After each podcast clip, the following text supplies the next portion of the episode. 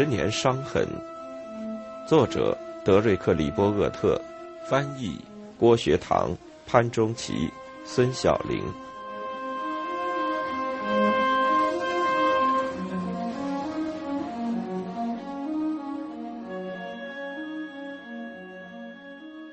从七十年代后期到八十年代，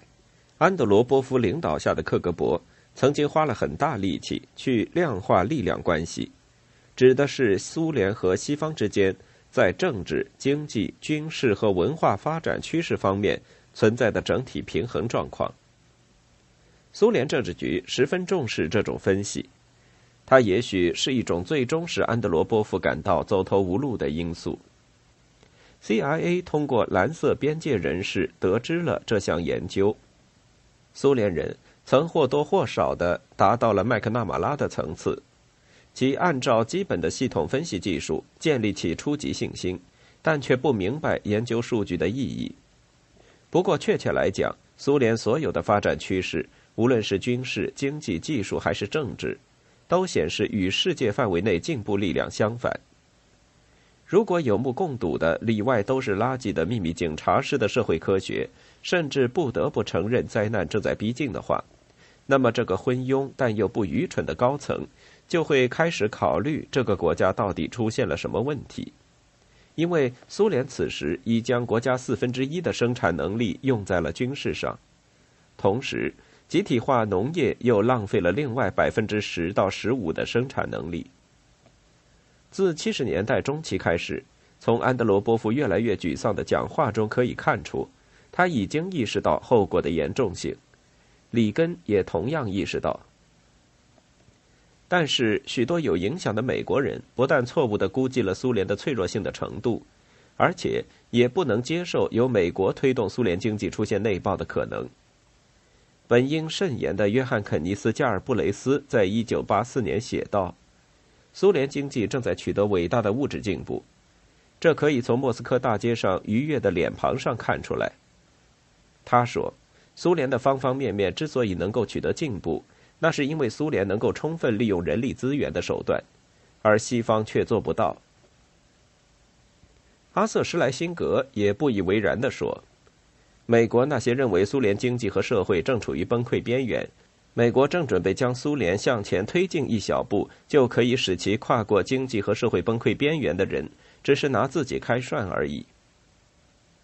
正如五十年代后期。让一些见闻广博的人士去想象集体主义不能发挥现实作用是困难的事情。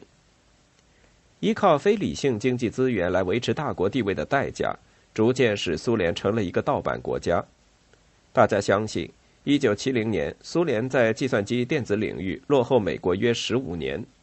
到了1981年，据说这种差距正在缩小。根据国家安全委员会的分析，美国只是领先苏联三至四年。国防部的分析认为，可能领先十年左右。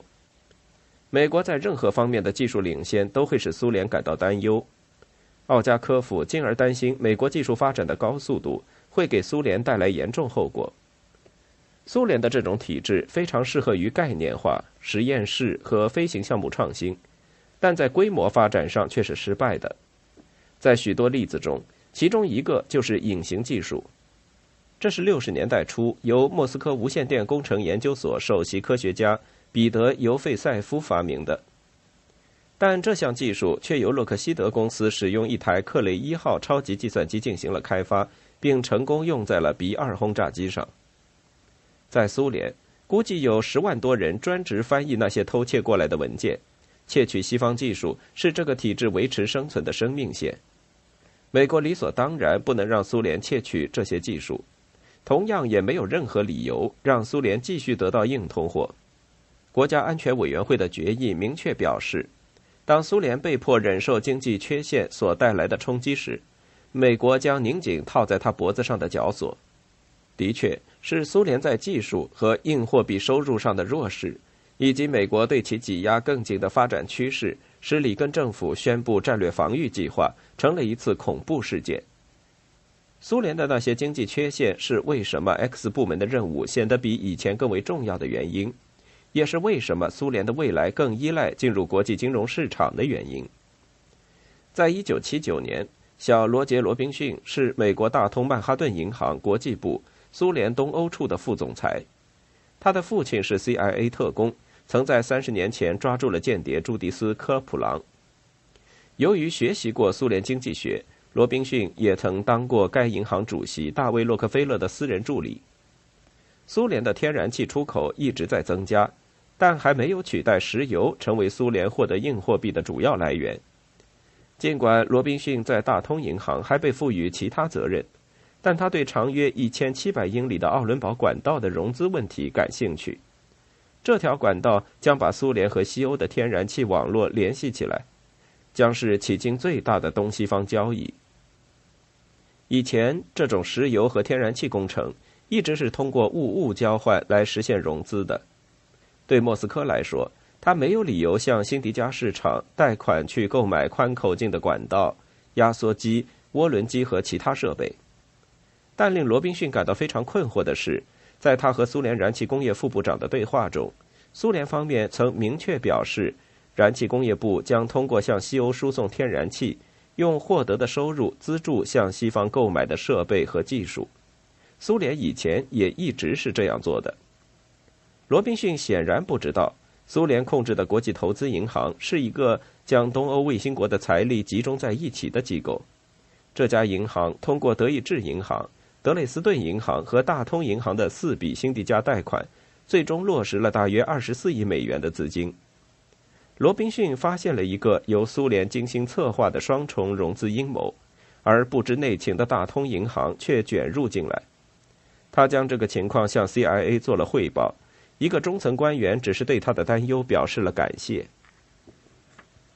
在一九七九年，没有人知道苏联是如何使用这额外的数十亿美元贷款的。由于苏联每年的硬通货总收入也只有三百二十亿美元左右，这笔钱显然是一笔可观的、可以自由支配的现金收入。例如，从大通银行流出的贷款，表面上看被转账到了巴黎的里昂信贷银行。但之后这些钱就消失了。西方的贷款与苏联军事开支的疯狂增长，苏联向安哥拉、越南以及埃塞俄比亚的慷慨援助，欧洲和中东地区的恐怖活动得到大力支持，出现了令人奇怪的巧合：石油、天然气、武器和黄金收入占了苏联本不足道的硬通货总收入的百分之八十，而前两者的收入又占了总收入的三分之二。苏联将大比例收入用于支付帝国的代价，而这种资金缺口则由西方政府和商业银行的贷款来填补。有人在文艺复兴时期说，战争的力量来自金钱，但是这同样适用于现代社会。贸易是为和平服务的，对吗？华盛顿以前从来不会将苏联大规模转移西方贷款的行为看成是国家安全问题。著名的德国银行家们也许知道奥伦堡阴谋，但几乎没有美国人曾经对此担心过。这场交易从本质上看是无可挑剔的，但是 CIA 和国家安全委员会显然没能意识到它的严重性。在华盛顿，国家安全问题仍然很少涉及经济和财政领域。在国家安全委员会中，没有人具有在华尔街学到的知识背景。同样。CIA 可能也没有人懂得这方面的知识。在一九八零年，苏联宣布了一项更加庞大的项目——两条搁浅的亚马尔天然气管道。这两条管道长达三千六百英里，需要数十亿美元的西方贷款。在两条管道建成后，贷方每年可以从苏联那儿获得十亿到二十亿美元的回报。这个苏联有史以来最大的工程。可以将西伯利亚的天然气输送到捷克斯洛伐克边境，在那里又能输送到德国和奥地利的能源网，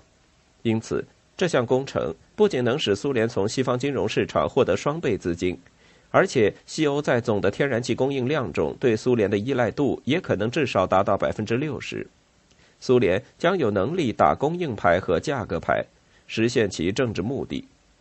但就第一影响来说，将会削弱挪威巨人气田的开发。同时，西方公司为了得到管道建造合同，相互竞争投标，也会使苏联能够通过谈判获得低于市场利率的贷款。到了1981年，美国的一个行政部门开始从资金流动的角度来关注苏联的变化。这是冷战爆发以来的第一次。利用他在大通银行的个人优势，从不关心政治的罗宾逊向国会提供了一份重要的证词和一系列具有煽动性的文章，呼吁西欧支持建设更加安全的石油来源，比如从挪威进口，以避免对苏联能源的依赖，并且要求他们要更加规范地与东方进行金融往来。国家安全委员会的诺曼贝利最近到美国纽约城市大学担任了经济学教授。他第一个提出对苏联进行资金跟踪的动议，这是水门事件对战略思维做出的迟到的贡献，而这种思维后来也成了对付毒品走私和恐怖主义的共识。里根政府对待西欧和日本的最初政策显示，美国在这件事上不愿合作来对付苏联。北约组织关于联盟国家范围内出口管制的论坛，明确被限定在处理主要的军事技术出口问题上。据刚刚走马上任的国家安全委员会国际经济事务高级主任贝利的描述，苏联在一九八一年十二月迫使波兰实施军事戒严的做法，为美国采取下一步行动提供了借口。里根政府并没有以波兰不履行债务为由进行报复，而是把矛头直接对准苏联的硬通货。里根政府对波兰军事政权和傀儡领导人进行了大范围的制裁。据美国国家安全委员会估计。如果西方拒绝提供所有的设备和技术的话，苏联将大约每年损失一百亿美元，而且会持续好几年。但是这种情况并没有发生，因为一旦美国公司被禁止向亚马尔项目出口关键设备，西欧公司就看到了更多机会。不过，他们的公司很多是在美国的许可制度下运行的，或者是美国的分公司。因为美国几乎垄断了那些原先是为阿拉斯加州的北坡项目开发的专业化钻探技术和其他设备。罗宾逊于1982年3月离开了大通银行，到国家安全委员会任职，在那里，他将和国家安全委员会的同事、五角大楼高级官员和 CIA 的主管一起密切合作。作为一个对金融事务十分了解的企业律师。威廉·凯西也十分懂得在多大程度上实现削减苏联获取西方信贷和因能源收入而发财的目的。里根徒劳地希望盟友国家在对波兰实行经济制裁的相关问题上团结起来。当他在六月举行的北约首脑会议上热情洋溢地呼吁盟友合作的时候，据当时在场的美国人回忆，施密特总理干脆径直将目光移向了窗外。自那以后不久。总统在一次国家安全委员会会议上平静地宣布，禁止所有美国公司的国外分公司和获得美国技术的外国被许可人向苏联出口管道设备和技术，甚至那些已经运到了欧洲的设备也包括在被禁范围之内。英国、法国、意大利和德国对此表示出歇斯底里般的反对，并且选择继续履行他们和苏联签订的合同。然而，和二十年前相比，这次美国强制实行的禁运已经不是象征性的了。对于里根政府来说，出口的短期最大化和北约盟国的协助是一个次要问题。美元外交正在走向相反的方向。狂妄自大的亚历山大·黑格曾经是基辛格的前助手，也曾担任美国驻欧洲最高总司令，现在成了里根政府的第一任国务卿。他强烈反对实行这些空前的跨地区限制措施。他私下向盟国的一些领导人，比如西德的外交部长汉斯·迪特里希根舍，保证说他会处理好这个问题。也就是说，要头脑简单的总统做出妥协。这次私人对话传到了白宫的耳朵里，并送到了威廉·克拉克手中。和亚历山大·黑格刚好相反，威廉·克拉克是一个头脑冷静的人。他是一个在冷战结束时期的关键而又未被外界所知的人物。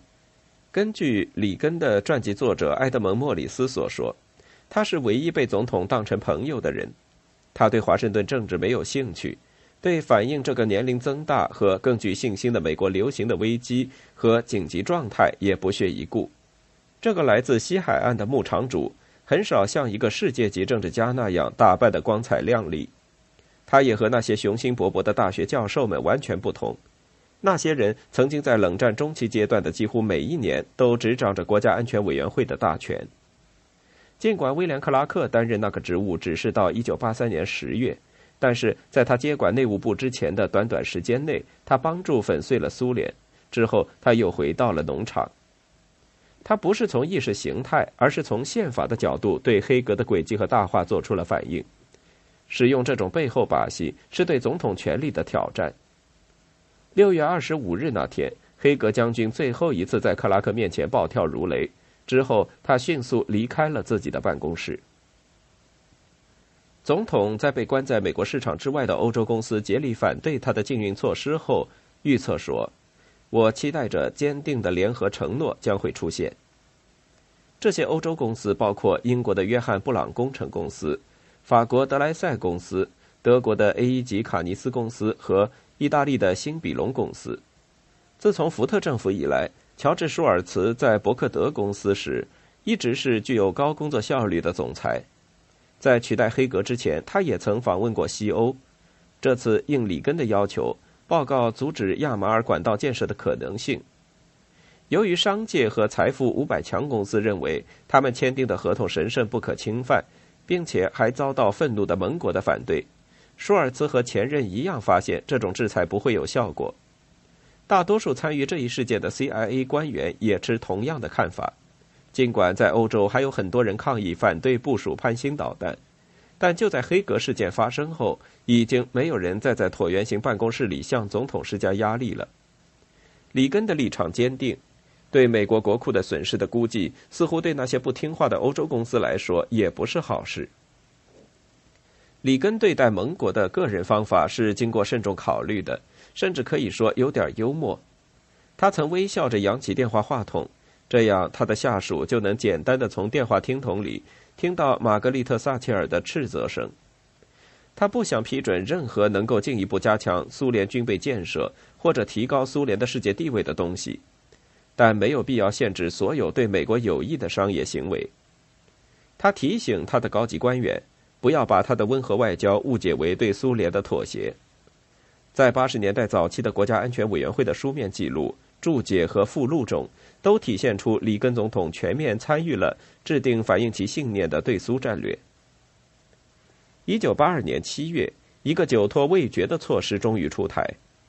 从制度上讲，白宫需要一个内阁级的机构帮助实施这个复杂和空前的对苏战略，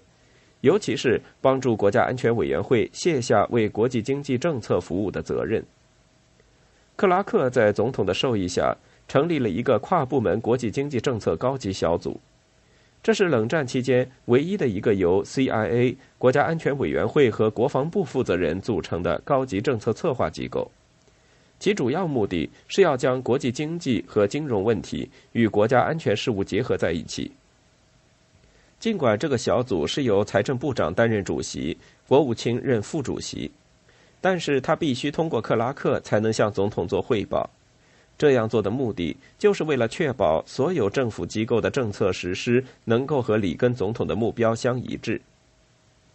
尽管面临来自盟国政府、美国工业界及其国会朋友大卫·洛克菲勒以及其内阁的强大压力，但里根总统拒绝修改关于跨区域禁运的决议。结果，美国最终与盟国于十月在加拿大的拉斯皮尼举行峰会。目的是通过谈判制定一个适合于东方国家的出口机制，要华盛顿到十一月减轻对其盟国的压力。拉斯皮尼峰会的重要性在国家安全决策训令第六十六号东西方经济关系和对波兰制裁文件中勾画出来。这份文件旨在确保美国国务院不会停止向西欧和苏联施加压力。他的结论在次年五月召开的威廉斯堡经济峰会上得到批准。采取的措施包括放宽西方对出口信贷利率的补贴，加强技术出口管理，以及为西欧开发可选择性天然气供应来源。这些措施是决定性的。亚马尔管道第一阶段的建造成本得到了提高，与真实价格非常接近。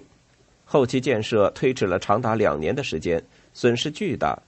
在这两年间，石油和天然气价格下跌。第二阶段的建造实际上取消了，该工程直到一九九九年才完成，比原计划时间晚了十年。欧洲和日本与苏联及其卫星国的信贷关系发生了矛盾，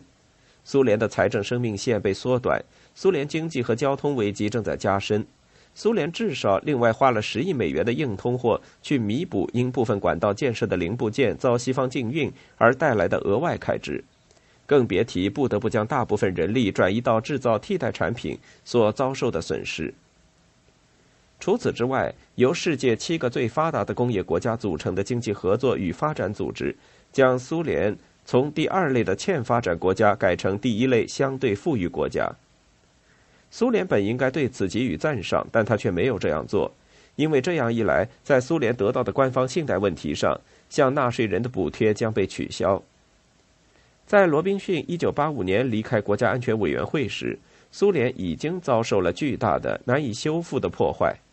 财政部最终成立了一个新的小组，开始关注本应在80年代前就应参与的对苏事务中。在几个反对对苏制裁的高级官员的回忆录中，他们并不认同制裁效果。也许这是可以理解的，但是最终的结果却是相反的。尽管我们在那个时候只能采取否认态度，但这当然是一场经济战。国防部助理国务卿、曾经担任过国会议员、亨利·杰克逊的军备控制顾问的理查德·珀尔回忆道。如果公众没有接受对现金、技术以及能源市场采取的慎重的限制措施，事情的发展将是危险的。应付盟友，既要立场坚定，也要正确，能够经得住考验。正如里根多次强调的那样，北约组织是民主不可缺少的保护伞。他对西欧左翼的精英分子表示出的蔑视态度，都被小心翼翼地掩盖起来。到了一九八三年。被认定为高科技的产品仅占美国所有对苏出口产品中的百分之五点四，或者说价值三千九百万美元。而在八年前，这个比例达到三分之一，而且总额也更大。但是苏联窃取到的技术还是帮助他能够在相当长的一段时间内生存下去，不仅为也许苏联所有重大国防工业项目的一半提供了基础，而且帮助苏联经济在冶金。电力生产、工程以及更多的领域向前发展。在里根上台半年后，X 部门的存在就得到了最后证明。尽管 CIA 在美苏缓和的高潮时期竭力否认苏联有这样一个部门，这里有一个加强联盟合作的好机会。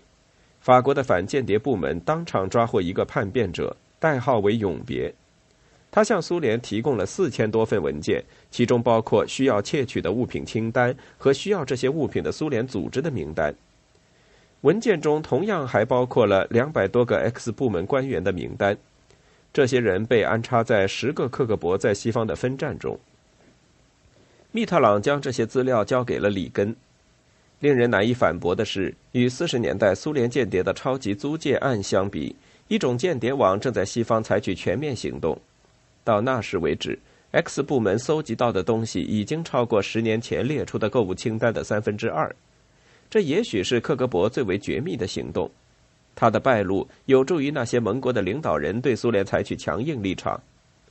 一旦这个清单落入受害国家手中，他就能在暗中及时和准确地了解苏联军事和经济在技术上的最弱点。含蓄一点说。对东方国家进行技术出口控制的回报，就是帮助苏联这个僵化的体制维持现状而已。自从七十年代初以来，克格勃已经获得了多达数千的美国图纸和产品。据格斯魏斯回忆，这显示苏联的军事和民用部门正在花大力气与西方，特别是美国的研究进行赛跑。魏斯在里根当选总统后，从五角大楼又回到白宫工作。美国的科学支持了苏联的国防，不管是在雷达、计算机、机械工具还是半导体上。美国工业制定出了详细的发展体系，苏联通过 X 部门获得的情报，制定出几乎可以和美国保持平衡的对应措施。一些苏联武器是根据美国的设计图纸制造出来的，例如基洛夫级巡洋舰，比那种按照他们复制的那些计划制造出来的美国模型还要快。苏联为了重新设计窃取过来的数字设备公司的 VEX 系列计算机，竟然在立陶宛共和国投入三千人去做这件事。甚至苏联的航天飞机都被证明是美国国家航空航天管理局否定的一种设计方案的复制品。苏联的农业也不例外，克格勃从西方的实验室窃取了高质量种子。另外，1984年在莫斯科周围部署的新的反导系统，除了更为强大的计算机之外，是美国耐基 X 系制版本。而这个系统就是二十年前麦克纳马拉劝说林登·约翰逊总统不要装备的系统。里根又将永别的宝贵清单交给了自己内阁中的第一任 CIA 局长威廉·凯西，并问他应该如何处理这件事。作为以前人们只能在文字上认识的人物，这个见多识广、能力非凡的美国战略服务局的元老，从他的导师那里学到了做间谍必备的知识、技能和神秘性。他的导师就是人称“疯狂比尔”的威廉·多诺万，也是一位来自纽约的律师，是一个善于挖墙脚的人。凯西也明白，永别要窃取的东西暴露了苏联的经济问题。他在1982年4月就咕哝着说，苏联的经济将会内部爆炸，这给了美国予以施加恰当的压力提供了机会。这种情报圈里的分析对里根是十分重要的。在冷战期间。面对特殊的紧急状况，作为对忽视七十年代同样明显特点的预警的反应，技术的大量流失使政府机构有了高度保密的优先权。CIA 立即成立了技术转移情报中心，五角大楼成立了损害评定委员会，并加强控制措施，还另外花了四亿多美元去保护纽约、旧金山和华盛顿的私人电话线路，以防止苏联窃听。苏联以教育、科学和其他合作交流为掩护，在美国的研究中心和大学间不断进行间谍活动的空间被大大缩小。联邦调查局再次在大学校园和实验室周围加强监控，因为永别的文件中显示，克格勃正在与美国的主要大学，比如麻省理工学院，开展有效的密切合作联系。在一些访问者因窃密而被抓住之后。按照简·赫林的分析，在美国甚至存在着要驱逐所有国外学生的想法。当时，I A 开展反间谍行动。日本有超过四千名由企业或政府资助的研究人员在美国工作。日本对美国这种过度反应表示出最为强烈的反对。难以避免的是，某些官员和利益集团并不急于改变现状。有些联邦调查局的人坚持认为。美国的损失被高估了。一些 CIA 官员担心，驱逐苏联科学家和其他类型的外国客人将阻碍 CIA 在苏联开展工作。美国国家科学院认为，和苏联研究人员建立不受限制的关系，将为美苏建立和平关系带来希望。很多国防技术专家也认为，限制对苏联研究人员的开放，可能会阻碍美国新式武器的开发。一位负责技术安全政策的前国防部官员回忆道：“有些人，特别是研发人员，他们喜欢军备竞赛，毕竟竞争才是产生效率的秘密。”然而，即使到了那个时候，X 部门已经不能全力出击，他已经没有任何刺痛美国的更好机会了。